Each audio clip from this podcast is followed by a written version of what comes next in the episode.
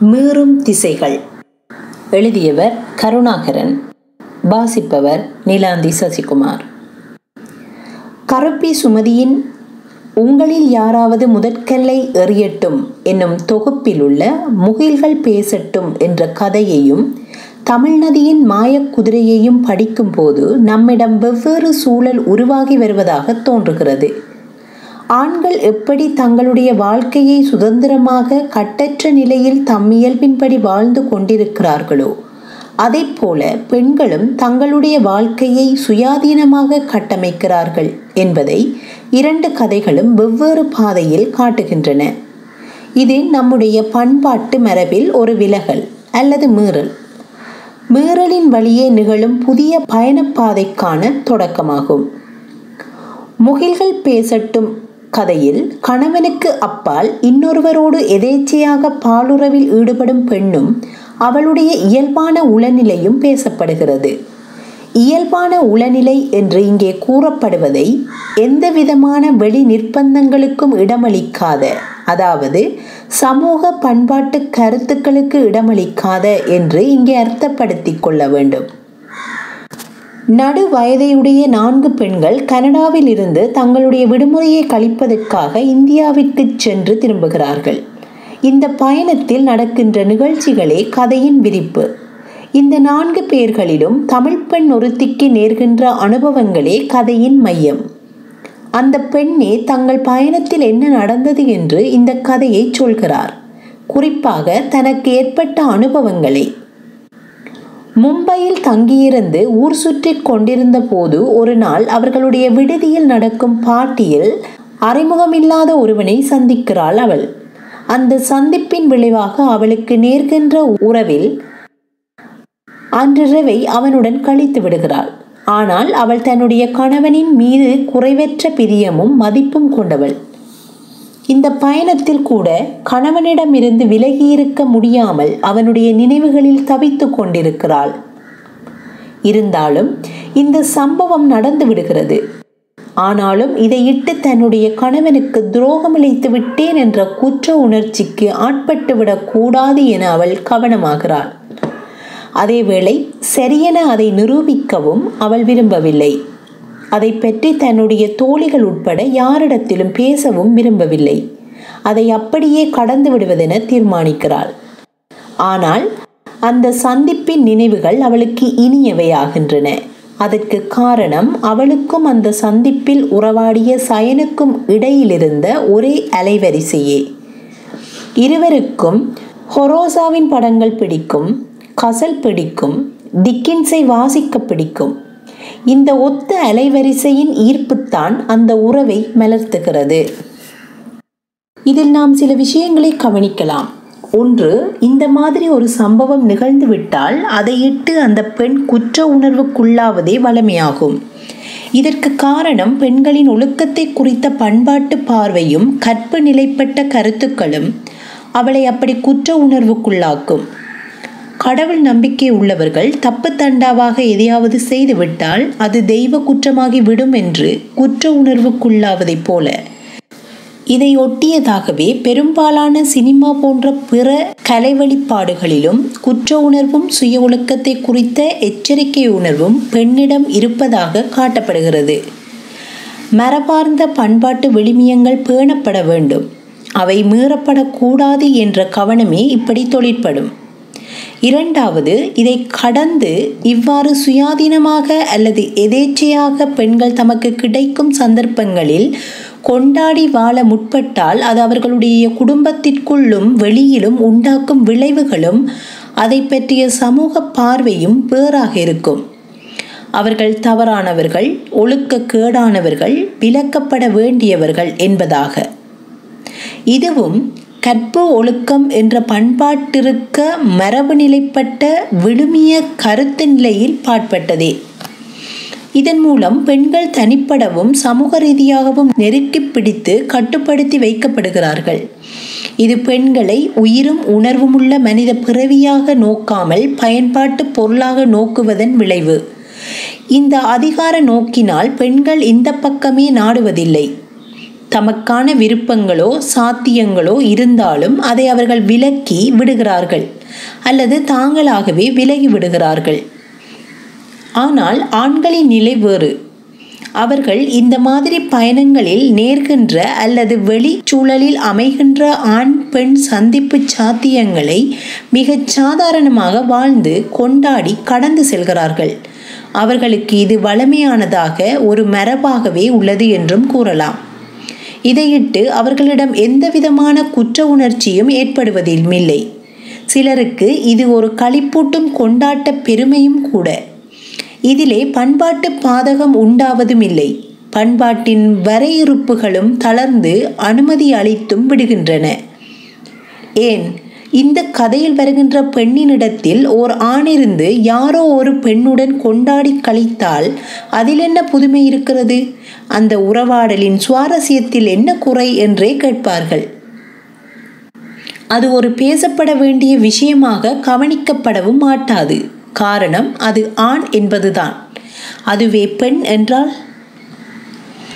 கரப்பி சுமதி இந்த கதையின் வழியாக பெண்களை அவர்களுடைய வாழ்க்கை அவர்களுக்கான உணர்வுகள் உரிமைகள் விருப்பங்கள் பற்றிய கண்ணோட்டத்தை புதிய தளத்திற்கு நகர்த்துகிறார். ஆண்களுக்கு ஒரு தேர்வும் நடத்தை முறைகளும் நீதியும் வளமையும் உறவு நிலையும் தனியாக இருக்க முடியாது. அதற்கு நிகரான வாழ்நிலை பெண்களிடத்திலும் நிகழும். நிகழ முடியும் என்று நிரூபிக்கிறார். உன்னைப் போல என்னாலும் இருக்க முடியும். உனக்குள்ள உணர்வுகள் எனக்குள்ளும் உண்டு.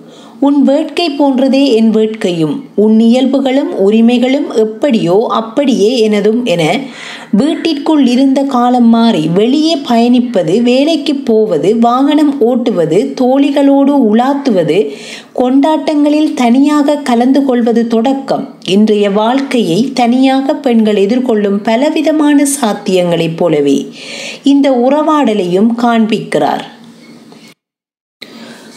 உலகளாவிய ரீதியில் ஏற்பட்டு வரும் பெண்களின் வெளிப்பரவுகைக்கு இது ஒரு குறியீடும் கூட. அப்படி வெளிப்பரவுகை நிகழும் போது அது ஒரு வகையில் சுயாதீனத்தன்மையை பெறுகிறது. எதையும் சுயமாக தீர்மானிக்கும் நிலையை அவர்கள் பெறத் தொடங்குகிறார்கள். இது பண்பாட்டிலும் மரபிலும் உடைப்பை நிகழ்த்துகிறது. அது சார்ந்த மனதிலும். எனவேதான் நிர்ணயிக்கப்பட்ட தமிழ் வாழ்விலிருந்து விலகியதாக வேறொரு பண்பாட்டு சூழலாக நிகழும் இந்த விலகலையும் இயல்பாகவே சிறகு விரித்தலையும் மிக துணிச்சலாக அடையாளப்படுத்துகிறார் கருப்பி சுமதி. இந்த துணிச்சல் முக்கியமானது பெண்களின் குரல். அவர்களின் அடையாளம் என்பது இந்த துணிச்சலின் வழியாக உருவாகும் ஒன்றே. ஆயிரத்தி தொள்ளாயிரத்தி எண்பதுகளில் தங்களின் துணிச்சலான கவிதைகளின் வழியாக பெண்களை பற்றிய புதிய பார்வைகளை ஈழத்து பெண் கவிஞர்கள் உருவாக்கி இருந்ததை இங்கே பொருத்தி பார்க்கலாம். அதன் தொடர்ச்சியும் வளர்ச்சியுமே இது.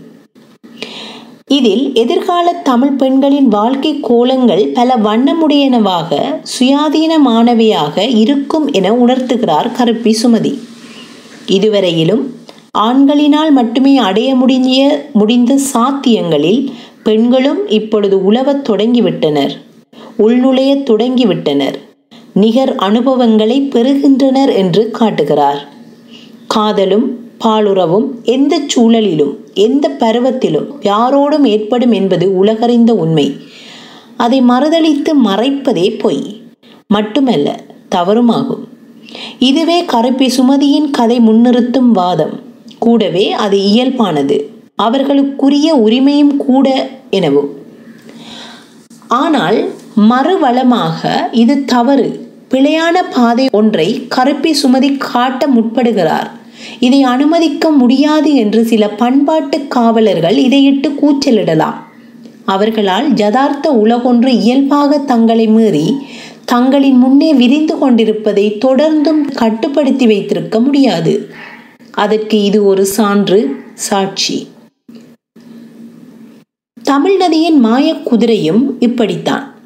ஆனால் அது இன்னும் ஒரு பரப்பில் பெண்ணை நகர்த்துகிறது. காசினோ என்ற சூதாட்ட விடுதியில் மாய குதிரை ஒன்றின் பின்னே அலைக்கழியும் சூதாடி பெண்ணை பற்றிய துயர சித்திரமாக விரிகிறது இந்த கதை. மாயமானை கண்டு ஆசைப்பட்டால் சீதை என்றால் இவளோ மாய குதிரையில் சவாரி செய்ய ஆசைப்படுகிறாள். அது ஒரு போதையாகி அவளை ஆட்டி படைக்கிறது. அதனால் குடும்பத்திற்குள்ளும் வெளியிலும் நெருக்கடிகளை உண்டாக்குகிறாள். தானும் அவஸ்தைப்படுகிறாள். தான் செய்வது தவறு அதிலிருந்து மீள வேண்டும் என நினைத்தாலும் அவளால் அதிலிருந்து மீள முடியவில்லை. அவளுக்குள் ஓடிக்கொண்டே இருக்கும் மாயக்குதிரை திரும்ப திரும்ப சறுக்கிக் கொண்டு போய் அவளை அந்த குழியிலேயே வீழ்த்துகிறது. இதை பற்றி முன்னுரையில் யூமா வாசுகி பலவீனமென விந்தையின் அதீர்ப்பை அழுதழுது தன்னை பலி கொடுக்கும் இயலாமையை பரப்புகிறது. எல்லா தடுப்புகளையும் மீறி ஆட்படுத்தலின் போக்கில் அடித்து செல்லப்படும் கதி என இதை பற்றி சொல்கிறார். பொதுவாக இந்த மாதிரி சூதாட்டங்களில் ஆண்களே ஈடுபட்டு வந்திருக்கின்றனர். பெண்கள் இதில் ஈடுபடுவதில்லை அல்லது குறைவு. முப்பது ஆண்டுகளுக்கு முன்பு தமிழ் பெண்களிடத்தில் இப்படியெல்லாம் நடந்திருக்கவே வாய்ப்பில்லை. ஆகவே அந்த பொதுத்தன்மையில் வளமையில் இப்பொழுது பெண்ணும் இடையீட்டை செய்வதாக பெண்களும் இத்தகைய பண்பாட்டுச் சூழலுக்குள் பிரவேசிப்பதாக தமிழ்நதி காண்பிக்கிறார். அல்லது இதுவரையிலும் அவர்கள் பிரவேசிக்காத உலகொன்றுக்குள் நுழைவதாக. பெண்களின் இன்றைய வாழ்க்கை வேறு தளங்களில் பிரவேசிக்கிறது. அங்கே பலவிதமாக நிகழ்ந்து கொண்டிருக்கிறது. அவர்கள் எதையும் சுயமாக பரிசீலிக்கவும் முடிவெடுக்கவும் கூடிய காலம் ஒன்று உருவாகி இருக்கிறது கல்வியும் தொடர்பு சாதனங்களும் பொருளாதார தேடல்களும் தமக்கான உரிமைகளை குறித்த விழிப்புணர்வும் பெண்கள் புதிய பிரதேசங்களில் பயணம் செய்யக்கூடிய சூழலை உருவாக்கியுள்ளன. இந்த புதிய பிரதேசங்களில் செயற்படும் போது நல்லவையும் நிகழும் அல்லாதவையும் நிகழும். இதில் எதை தேர்வது என்பதே நம் முன்னுள்ள தெரிவும் சவாலுமாகும். ஆனால் பன்னெடுங்காலமாக அடங்கியும் அடக்கப்பட்டும் இருந்த பெண்ணுக்கு இந்த புதிய பிரதேசங்களின் அனுபவங்களும் அவற்றின் ருசியும் தவிர்க்க முடியாதது. அதன் ரிதம் அலாதியானது என்பதை நாம் புரிந்து கொள்ள வேண்டும். மட்டுமல்ல ஆணுக்கு வேறு பெண்ணுக்கு வேறானது நீதி என்ற பேதவழி நோக்குக்கு இனி இடமில்லை என்பதும் புரிந்து கொள்ளப்பட வேண்டியதே. மாயக்குதிரையில் ஆடும் பெண் அதில் வெற்றிக்காக தீராத வேட்கையோடு வெறி கொண்டதைப் போல ஈடுபட்டாலும் முடிவற்று தோற்பதாகவே தமிழ்நதி காண்பிக்கிறார். தன்னுடைய தாய் கணவன் எல்லோரிடத்தில் இருந்தும் அவள் விலகியும் விலக முடியாமலும் திணறும் தத்தளிப்பு இதை மேலும் வலுப்படுத்துகிறது. இதன் மூலம் பெண்களின் புது உலகில் பிரவேசிப்பதை ஒரு கோணத்திலும் அந்த புதிய பிரவேசம் என்பது தவறானது என்பதை இன்னொரு கோணத்திலும் காட்டுவது கவனைக்குரியது ஆக இது இரண்டு பக்கங்களிலும் கூறுள்ள ஒரு கத்தியை போன்றது. புதியனவற்றை மறுக்க முடியாமல் ஏற்பதும் அதில் உள்ள சரிவுகளை மறுப்பதுமாக. ஆனாலும் கணவன் குடும்பம் சமூகம் பண்பாட்டு ஒழுக்க நியமங்கள் என்ற பண்பாட்டு அதிகார வரம்பு போன்றவற்றுக்குள் கட்டுப்பட்டு வளமையைப் போல வாழ முற்படாமல் தம் முன்னே உள்ள வாழ்க்கை சாத்தியங்களை அனுபவித்து வாழ முற்படுதலை இந்த கதைகள் வெளிப்படுத்துகின்றன. சரியும் பிழையும் நம் நோக்கு நிலையை பொறுத்து ஆனால் இந்த கதை பெண்களுக்கு அவரவர் உலகம் சரியானது ஈர்ப்பானது அவ்வளவுதான். அதுவே நம் கவனத்துக்கும் உரியது. அவர்களில் நம்மை ஏற்றாமல் பார்ப்பதே அழகு நியாயம் கண்ணியம் நாகரிகம் ஜனநாயகம். இதையொத்த உணர்தலை தர்மினியின் இரண்டு கவிதைகளும் ஏற்படுத்துகின்றன. ஒரு கவிதை இருபுறக் காடுகள் ஊடாக என்னை கொண்டோடுகிறது ரெயில். அந்நிய நாட்டின் வெறுமையை இன்னும் இன்னும் உணரும் சலிப்பாக இப்பயணம். என் நீண்ட தனிமையில் இடையிட்டு சற்று தள்ளி ஒருவன் கதவருகில் நின்று கடந்தோடும் மரங்களை பார்க்கிறான். இருக்கையின் செழிப்பில் கதவருகே நானும் சென்றேன். மரங்கள் ஓடிக்கொண்டிருக்கின்றன. நீங்கள் தமிழா? நான் கேட்க இங்கிலீஷில் பேசினான். கொல்கத்தா நகரிலிருந்து கம்ப்யூட்டர் வேலைக்கு வந்தானாம். சில நிமிடங்களில் ஃப்ராங்க்போர்ட் சென்றடைய இதோ இறங்குமிடம் உன்னை முத்தமிட்டு பிரியலாமா? கேட்டான். மறுப்பதற்கு அவனோடு எனக்கென்ன கோபம்? அவனது ஆடைகளின் நிறங்கள் கூட ஞாபகத்தில் இல்லை முகம் மறந்துவிட்டது. பெயர் கேட்டறியவில்லை. இரு முத்தங்கள் மட்டும் அத்தருணத்தின் நினைவாக என்னோடு பயணிக்கின்றன. என கட்டற்று விரியும் சுதந்திர பெண்ணை அவளின் இயல்புணர்ச்சியை அதன் களிப்பை பண்பாட்டிருக்கங்களையும் குடும்பம் கணவன் என்ற அதிகார கட்டமைப்புகளை பற்றிய அச்சமற்ற பரிமாற்றத்தை வெகு இயல்பாகச் சொல்கிறார். வெளிப்படுத்துகிறார் தர்மினி. இத்தகைய உணர்வு நம்மிற் பலருக்கும் ஏற்படும் சாதாரண விஷயம். ஆனால் அதை நாம் வெளிப்படுத்திக் கொள்வதில்லை செயலாக்கியும் கொள்வதில்லை. வெளிக்காரணங்கள் நம்முடைய இந்த உணர்வை கட்டுப்படுத்தி அதன் மேலே ஒரு வெளி அபிப்பிராயங்கள் என்ற கல்லை வைத்து விடுகின்றன. அதனால் எதையும் கொடுக்கவும் பெறவும் முடியாதவர்களாக முடங்கி துக்கித்து நிற்கின்றோம். அவ்வளவுதான். தர்மினி இதில் மீறலை செய்கிறார். நம் மன அடுக்குகளின் இறுக்கத்தில் இது ஒரு மீறலாக தோன்றுகிறதே தவிர உண்மையில் இதுதான் மனித இயல்பு. உயிரியல் உயிரியல்பு. இந்த கவிதை ஏறக்குறைய கருப்பி சுமதியின் கதை சம்பவத்துக்கு நெருக்கமானது அல்லது அதை ஒத்திருக்கிறது. கதையில் தன்னை அவள் பகிர்ந்து கொள்கிறாள். கவிதையில் அது முத்தத்தை பகிர்வதோடு நிற்கிறது. கதையில் வரும் பெண்ணும் இந்த ரயில் பெண்ணும் ஒத்த மனநிலையில் உள்ளனர். ஆக இரண்டு நிகழ்விலும் தொழிற்படும் உளநிலைகள் ஒன்றே. மீறலும் ஒரே வகையினதே. என்ன இது? ரயில் பயணத்தில் சந்திக்கும் யாரோ ஒருத்தன் ஏதோ ஒரு உணர்வில் முத்தம் கேட்க எந்த யோசனையுமின்றி அதற்கு அனுமதிப்பதா? அந்த முத்தத்தை பகிர்வதா என்ற மரபார்ந்த கேள்வி அதிர்ச்சியாக சிலருக்கு மேலழக்கூடும். ஆனால் சில சந்தர்ப்பங்களில் இப்படித்தான் நம்முடைய உணர்வுகள் மேற்கிளம்பி நம்மை இயக்கி விடுகின்றன. இதற்கு எந்த விளக்கமும் கிடையாது. அந்த உணர்வுகளின் துல்லியமான நடத்தையை அதனுடைய தன்மையின் அர்த்தத்தில் புரிந்து கொள்ள வேண்டும். அவ்வளவுதான். இதில் ஒரு குழந்தை தன்மையும் தேவதை தன்மையும் கலந்திருக்கும். அந்த தன்மையோடு இதை புரிவதே சிறப்பு. இதை வேறு எதனை கொண்டும் அளக்க முற்பட்டால் இதன் பொருள் பிடிபடவே முடியாது. அப்படி முயற்சித்தால் அது அபத்தமாகவே இருக்கும். இறுதியில் அது களவொழுக்கத்தில் போய் முடியும். தர்மினியின் அடுத்த கவிதையும் இதை போன்றதே. ஐந்து மணிக்கு அலாரம் அடிக்கிறது. வீட்டில் ஒருவர் நடுநடுங்கி எழுந்து போகிறார். அடுத்த அலாரம் ஏழுக்கு அடிக்கும். இறுக்கி கண்களை மூடி போர்வையை இழுத்து தலையை மூடினேன்.